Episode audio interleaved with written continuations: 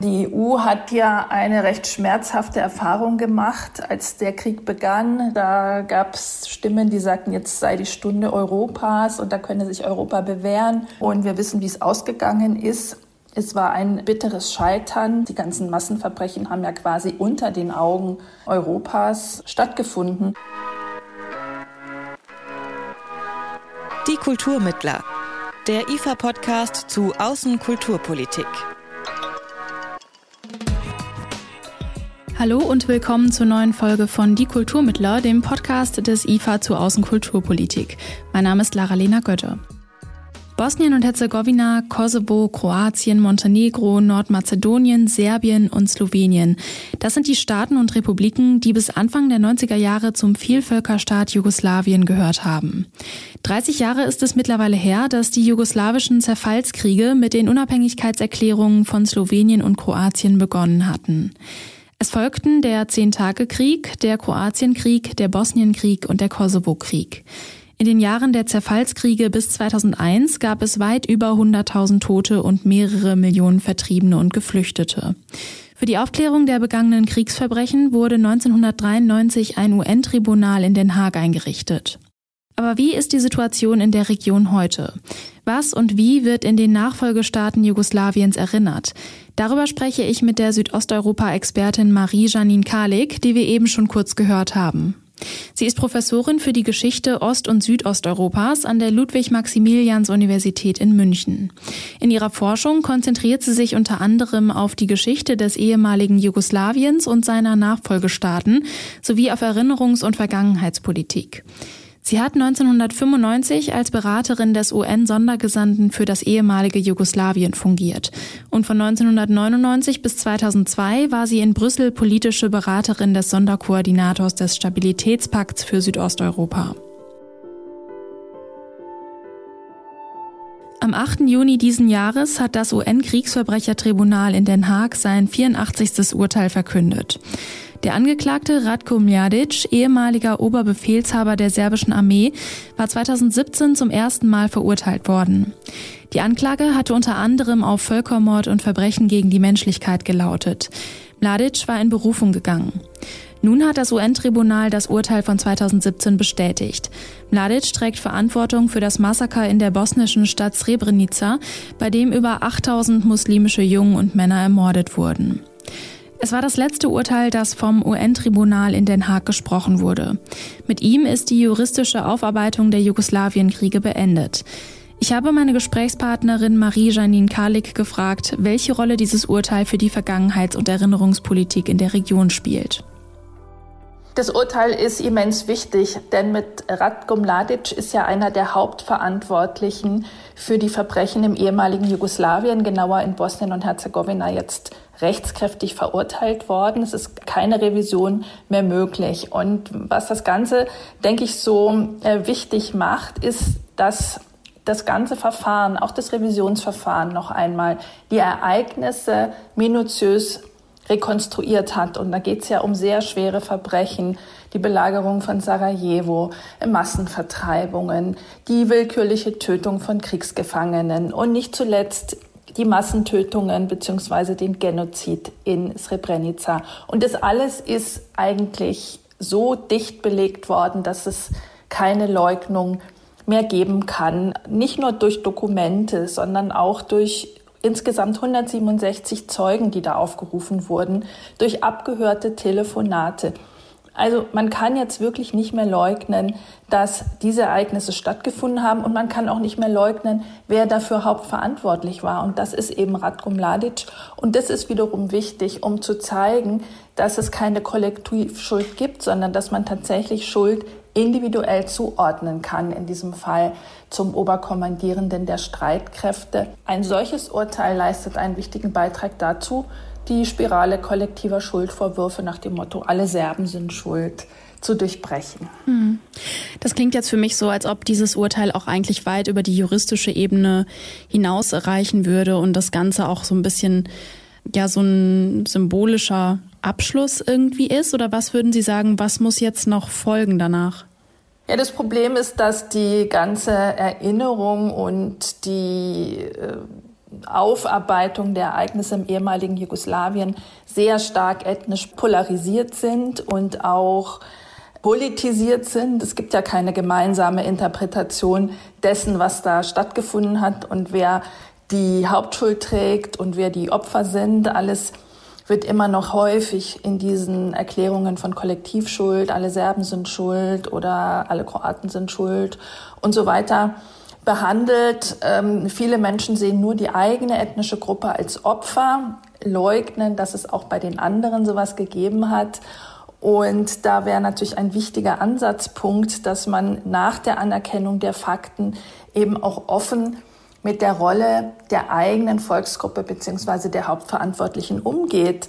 Und das wird leider an vielen Stellen kollektiv verdrängt und verleugnet, von der Politik zuallererst, aber eben auch von vielen Menschen, weil sie äh, besonders in der juristischen Aufarbeitung dann doch ein Instrument des Westens sehen, um die eigene Volksgruppe kollektiv abzustrafen. Und alles andere ist natürlich der Fall, denn es geht ja gerade darum, wie ich schon sagte, Schuld zu individualisieren und rauszukommen aus diesem äh, Diskurs, der immer die anderen kollektiv zum Schuldigen und die eigene Volksgruppe kollektiv zum Opfer erklärt. Also leider ist es so, dass es sehr starke Kräfte gibt in der Region. Das ist in den Ländern ein bisschen unterschiedlich, die keine Aufarbeitung wollen geschweige denn ein erneutes Zusammenleben. Entweder weil sie die anderen Volksgruppen tatsächlich ablehnen oder, wenn man an die Politik denkt, weil sie den Nationalismus zum eigenen Machterhalt nutzen. Und meistens spielt ja beides zusammen und verstärkt sich gegenseitig und dadurch entsteht ein äh, Klima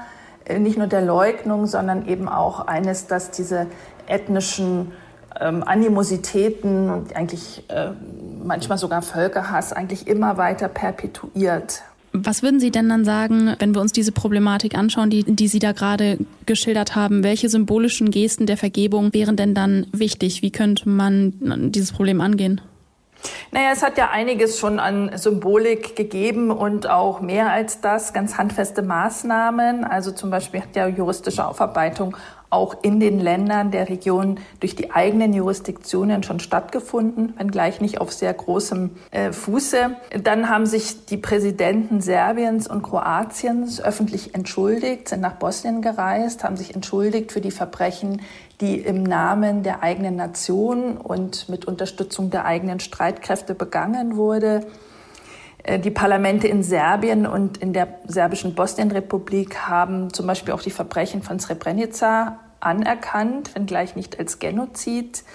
Und äh, selbst in der bosnischen Serbenrepublik wurde mal ein Untersuchungsbericht angenommen vom Parlament, das die Mitverantwortung der eigenen Streitkräfte auch feststellt. Nur das Problem ist, dass in den letzten Jahren und verstärkt in den letzten Monaten das Rad irgendwie wieder zurückgedreht wurde. Also schauen wir mal in die bosnische Serbenrepublik. Da ist der langjährige Präsident der Republik, Milorad Dodik, zurzeit sogar Vorsitzender des Präsidiums des Gesamtstaats, also von Bosnien-Herzegowina, der ganz offiziell leugnet, dass in Srebrenica bestimmte Verbrechen stattgefunden haben. Die Regierung hat sogar den Bericht, den benannten, aus dem Jahr 2004 widerrufen. Also es ist mittlerweile wieder gang und gäbe geworden, Dinge zu leugnen, die einmal ganz offiziell auch von höchsten politischen Stellen anerkannt waren. Und das fördert eine Kultur, in der Kriegsverbrecher als Helden verehrt werden oder wenigstens als Vaterlandsverteidiger. Und das müsste natürlich ganz dringend aufhören, äh, wozu ich denke auch nicht nur die Politik, sondern eigentlich alle gesellschaftlichen Ebenen einen Beitrag zu leisten hätten, von den Intellektuellen über die Lehrer bis zur Zivilgesellschaft. Zum Beispiel ist in Bosnien das Schulwesen ethnisch gespalten. Also die Kroaten gehen in andere Klassen als die äh, Bosniaken. Da lernt man aus verschiedenen Schulbüchern, obwohl alle die gleiche Sprache sprechen und, und die Serben sowieso auch. Und jeder hat seine eigene Wahrheit. Das heißt, die Kinder werden gar nicht mehr konfrontiert mit einem differenzierten Bild auf die Geschichte. Und das ist natürlich äh, eine äh, böse Saat, die letztlich dazu führt, dass die alten Konflikte immer weitergetragen werden in die nächsten Generationen. Für ein differenziertes Bild der Geschichte setzt sich auch das Recom-Netzwerk ein. Die Organisation will eine offizielle Wahrheitskommission ins Leben rufen. Die Idee, alle postjugoslawischen Länder sollen in einen Prozess eintreten, der Opfer und Täter auf allen Seiten berücksichtigt und es ermöglicht, eine gemeinsame historische Wahrheit zu formulieren. Auch die Dokumentation der Kriegsopfer soll einheitlich zusammengeführt werden. Bisher ist diese Wahrheitskommission aber noch nicht eingerichtet worden. Ich habe Marie-Janine Kalik gefragt, warum. Ich glaube, dafür gibt es drei Gründe. Und zwar, weil die Vergangenheit und diese ganze Frage der Verbrechen und der eigenen Schuld mit drei ganz existenziellen Fragen verbunden ist. Der erste Grund sind die Erfahrungen, die die Menschen gemacht haben. Die Erlebnisgeneration ist ja noch am Leben und die Täter laufen frei herum, teilweise unbestraft. Also Angehörige der Volksgruppen der jetzt Lebenden sind zum Teil schwer traumatisiert und vieles wurde, wie schon gerade gesagt, gar nicht aufgearbeitet. Ein zweiter Grund ist, dass der ganze Zerfallskrieg und die Frage der Kriegsverbrechen sehr eng mit der jeweiligen nationalen Identitätsfindung verbunden ist. Die verschiedenen Volksgruppen haben durch den Krieg ihre Gemeinschaft neu definiert, ihre eigene Identität, auch ihr Selbstverständnis. Zum Beispiel ist durch den Krieg und die Verfolgungserfahrung aus den bosnischen Muslimen, von denen sich viele ursprünglich ja, religiös definierten, jetzt nach eigenem Verständnis eine säkulare Nation, nämlich die der Bosniaken geworden. Das schlägt sich auch im Namen wieder. Die nennen sich also nicht mehr Muslime, sondern Bosniaken. Und Srebrenica ist gewissermaßen ein Ursprungsereignis, ein identitätsstiftendes Ereignis, ein chosen Trauma, ein selbstgewähltes Trauma, wie das der Sozialpsychologe Marmit Volkan mal ausgedrückt hat. Das heißt, die Opfererfahrung wird zu einem Ereignis, das Sinn für die Gemeinschaft stiftet und Identität. Und das ist natürlich gleichzeitig auch die Ursache dafür, dass man damit davon auch nicht wirklich lassen will. Denn wenn die eigene Opfergeschichte das Gründungsereignis ist, dann äh, kann man ja auch nicht wirklich in die Zukunft blicken und sagen, jetzt vergeben wir mal den anderen oder wir finden langfristig einen Modus vivendi. Und dann gibt es drittens noch die Frage der politischen Legitimität, die auch in Bosnien zur Debatte steht, weil die bosnische Serbenrepublik ja auf ethnische Säuberungen gründet. Die würde es nicht geben ohne diesen Krieg, ohne die massenhaften Vertreibungen und Verbrechen. Und da sagen natürlich die einen einerseits, äh, diese Republika Srpska ist ein illegitimer Staat, die gehört abgeschafft. Aber die anderen sagen, die Serben sagen natürlich, dafür haben wir einen opferreichen Krieg geführt, um unseren eigenen Staat zu haben. Den können wir nicht aufgeben. Also die Lebenserfahrung, die Frage der nationalen Identität und der politischen Legitimität ist mit der Wahrheit verbunden oder mit der Aufarbeitung der Vergangenheit und deswegen ist das wahnsinnig heikel. Und in Bezug auf die Vergangenheitsaufarbeitung, welche Rolle spielt da die Zivilgesellschaft in der Region?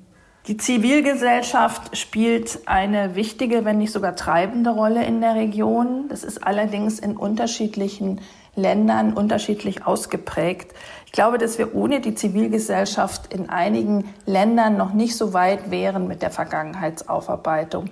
Zum Beispiel gibt es in Serbien zivilgesellschaftliche Organisationen, die sich seit Beginn des Krieges gegen die Politik von Slobodan Milosevic öffentlich geäußert haben und auch viel dazu beigetragen haben, die Verbrechen, die im Namen Serbiens stattgefunden haben, bekannt zu machen. Zum Beispiel, dass an den Verbrechen in Srebrenica auch äh, bestimmte bewaffnete Gruppen, die vom serbischen Innenministerium abkommandiert waren, teilgenommen haben. Äh, da gab es ein Video, das die serbische Zivilgesellschaft bekannt gemacht hat in Serbien. Das lief dann eigentlich Tag und Nacht über die Fernsehkanäle und das hat doch dazu geführt, dass viele Menschen in Serbien die eigene Rolle jetzt anders sehen. Und ohne das wäre vielleicht doch die eigene Verantwortung noch äh, länger unter den Teppich gekehrt worden. Aber die Zivilgesellschaft ist sehr heterogen. Sie ist auch zum Teil ethnisch gespalten. Da sortiert sich alles Mögliche ein. Viele sind geberabhängig und es gibt auch Gruppen, die, wo muss man sagen, eigentlich nicht wirklich Interesse dran haben, äh, das Zusammenleben wieder zusammen zu organisieren, sondern die da auch andere Interessen im Sinn haben. Vertreter der postjugoslawischen Zivilgesellschaft sind auch an der jährlichen Westbalkan-Konferenz beteiligt. Diese Konferenz soll die Länder des Westbalkans bei der EU-Eingliederung unterstützen. Dass die EU versucht, die postjugoslawischen Staaten beim EU-Beitritt zu unterstützen, ist auch eine strategische Entscheidung in Konsequenz der Zerfallskriege. Ich habe Marie-Janine Kalik gefragt, wie sich die EU an die Zerfallskriege erinnert und welche Verantwortung sie trägt. Naja, die EU hat ja eine recht schmerzhafte Erfahrung gemacht, als der Krieg begann. Da gab es Stimmen, die sagten, jetzt sei die Stunde Europas und da könne sich Europa bewähren bei der Konfliktbearbeitung. Und wir wissen, wie es ausgegangen ist. Es war ein äh, bitteres Scheitern, dass die Uneinigkeit und Handlungsfähigkeit der Europäer äh, vor Augen geführt hat. Die ganzen Massenverbrechen haben ja quasi unter den Augen Europas und der gesamten Staatengemeinschaft stattgefunden. Und das hat noch während des Krieges gewisse Lernprozesse in Gang gesetzt. Zum einen hat sich äh, die EU natürlich mit der eigenen Rolle auseinandergesetzt, vielleicht nicht mit im ausreichenden Maße, aber doch versucht, Lehren zu ziehen. Und eine wichtige Lehre ist, dass den Staaten der Region, also dem westlichen Balkan, auch eine europäische Perspektive gegeben werden muss unter bestimmten Bedingungen, wenn sie reif dafür sind, aber dass sie eben doch ein Teil Europas sind. Und es ist nicht nur wichtig, um die europäische Integration zu vollenden, sondern es ist auch wichtig, weil man dadurch bestimmte Konfliktursachen präventiv behandeln kann, zum Beispiel durch das Thema Regionalkooperation, durch das Thema ähm, Wohlstandsentwicklung, Rechtsstaatlichkeit und so weiter. Und äh, dann ist die EU natürlich heute auch und schon seit langem durch die Instrumente der Außen- und Sicherheitspolitik auf vielen Ebenen aktiv geworden. Äh, das fing an mit äh, Beobachtermissionen, dann kamen EU-Polizeikräfte dazu, Peacekeeper und äh, schließlich auch eine ganze Reihe von Sonderbeauftragten, die sich auf politischer Ebene um Konfliktbearbeitung bemühen. Zum Beispiel haben wir jetzt einen Sonderbeauftragten für den Normalisierungsdialog für Kosovo zwischen Belgrad und Pristina. Das ist Miroslav Lajczak. Der soll also dafür sorgen, dass sich die beiden Staaten wechselseitig anerkennen und äh, dann auch wieder geregelte Beziehungen miteinander aufnehmen. Das wäre übrigens auch eine Voraussetzung dafür, dass sie irgendwann mal in die EU eintreten können. Und wenn wir jetzt nochmal konkret über die Erinnerungskultur sprechen, die Erinnerungskultur an die Balkankriege, ähm, was spielt die für eine Rolle für diese Vision Europa? Die Ereignisse in Jugoslawien spielen eine schmerzhafte Rolle, weil sie weil sie eben auch gezeigt haben, dass die EU eine Wertegemeinschaft ist, die auch in ihrem eigenen Interesse dafür sorgen muss, dass in ihrem näheren regionalen Umfeld solche Ereignisse nicht wieder stattfinden. Es ist aber natürlich auch so, dass die Vergangenheitsaufarbeitung und die EU-Integration und die europäische Perspektive allein nicht alle Probleme lösen können, sondern es muss natürlich viel in der Region auch selber passieren angefangen von der Normalisierung des Verhältnisses bis hin zu bestimmten Reformen der regionalen Zusammenarbeit und so weiter. Also es ist immer sehr verbreitet in der Region auf die EU zu blicken und alle Verantwortung dahin abzuschieben. Und im Grunde genommen hat man dann seine eigenen Hausaufgaben noch nicht gemacht, nicht zuletzt in Bezug auf die äh, Vergangenheitsaufarbeitung. Welchen Zusammenhang würden Sie sehen zwischen dieser ähm, zumindest wahrgenommenen Abwesenheit der EU-Integration und diesem Erstarken nationalistischer Rhetorik und Politik auf dem Balkan. Würden Sie sagen, da besteht ein Zusammenhang? Es gibt ganz sicherlich einen Zusammenhang äh, zwischen dem stagnierenden Erweiterungsprozess und dem wachsenden Populismus und Nationalismus in der Region. Die EU hat ja den Staaten der Region die sogenannte europäische Perspektive schon vor vielen Jahren, schon äh, vor über 20 Jahren in Aussicht gestellt. Und äh, bislang hat es nur Kroatien geschafft, in die EU aufzurücken. Äh, zwei andere Staaten äh, verhandeln mit der EU als offizielle Kandidatenländer, nämlich Serbien und Montenegro. Und zwei weitere sind ebenfalls Kandidaten, haben aber Verhandlungen noch nicht begonnen, nämlich Albanien und Mazedonien beziehungsweise heute Nordmazedonien. Und für die beiden letzten ist es eigentlich besonders äh, bitter, weil diese beiden Staaten doch praktisch alle oder fast alle Bedingungen erfüllt haben, die die EU ihnen gesetzt hat. Die EU hat jetzt verschiedentlich zugesagt, die Verhandlungen zu beginnen. Das wurde immer wieder verschoben.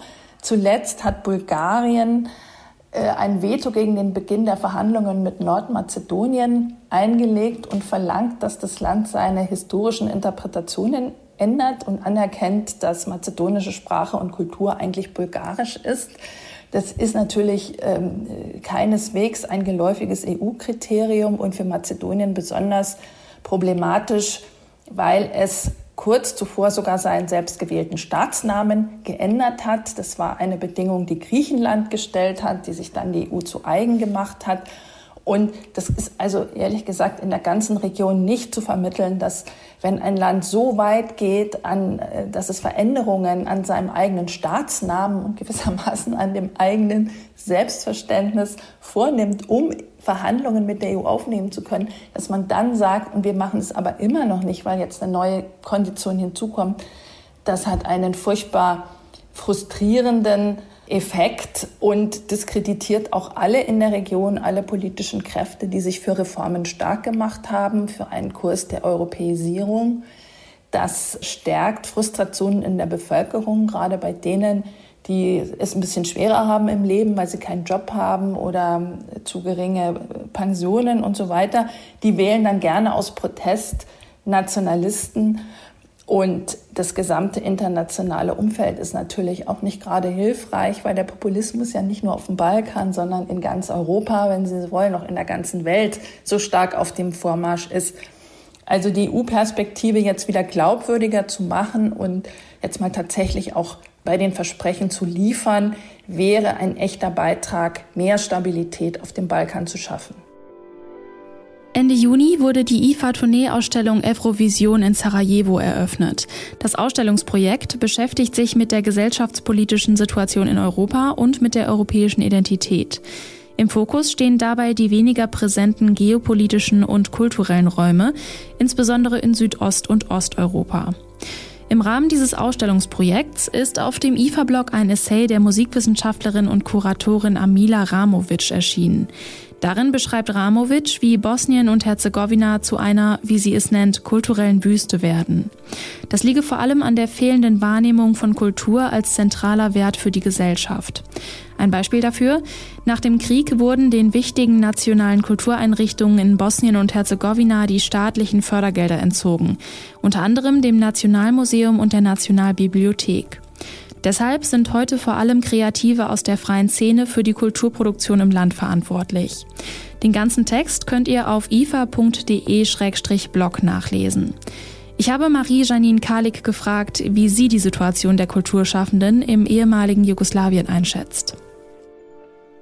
Die Lage der Kulturschaffenden ist, denke ich, sehr unterschiedlich in der Region. Da kann man die Länder nicht alle über einen Leisten schlagen, aber es ist richtig, dass es in Bosnien-Herzegowina besonders schwierig ist. Das hat auch verschiedene Gründe, weil eben Bosnien-Herzegowina ein Staat ist, der konfliktbeladen ist äh, auf vielen, vielen Ebenen, auf der politischen, auf der verfassungspolitischen, da herrscht Politikblockade aufgrund dysfunktionaler Strukturen, die sich seit äh, vielen, vielen Jahren eingefressen haben. Und es führt dann auch dazu, dass in vielen Feldern und zumal in der Kulturpolitik eigentlich nichts vorangeht.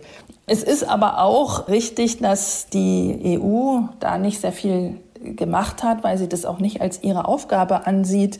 Übrigens leider auch nicht in der Bildungspolitik. Die EU hat andere Prioritäten, nämlich die Länder wirtschaftlich und äh, institutionell administrativ an äh, ihre Strukturen heranzuführen. Die Kultur ist da eben nicht prioritär und das macht sich nun leider bemerkbar, unter anderem auch durch die Abwanderung vieler Kulturschaffender und überhaupt vieler junger Leute. Also der, dieser Brain Drain, auch, auch gerade der Kulturschaffenden, ist ja immens.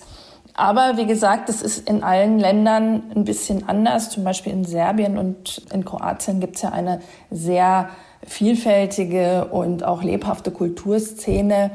Das sind natürlich auch Länder, die da mit etwas anderen Ausgangsvoraussetzungen starten. Jugoslawien gibt es seit Jahrzehnten nicht mehr. Und gerade deshalb ist es kaum möglich, über die aktuelle Lage der postjugoslawischen Staaten übergreifend zu sprechen. Jedes einzelne Land hat seine eigenen Konflikte und Traumata zu bewältigen, genau wie es spezifische Voraussetzungen und Möglichkeiten hat. Auch das gehört zur Unabhängigkeit der Staaten in Südosteuropa.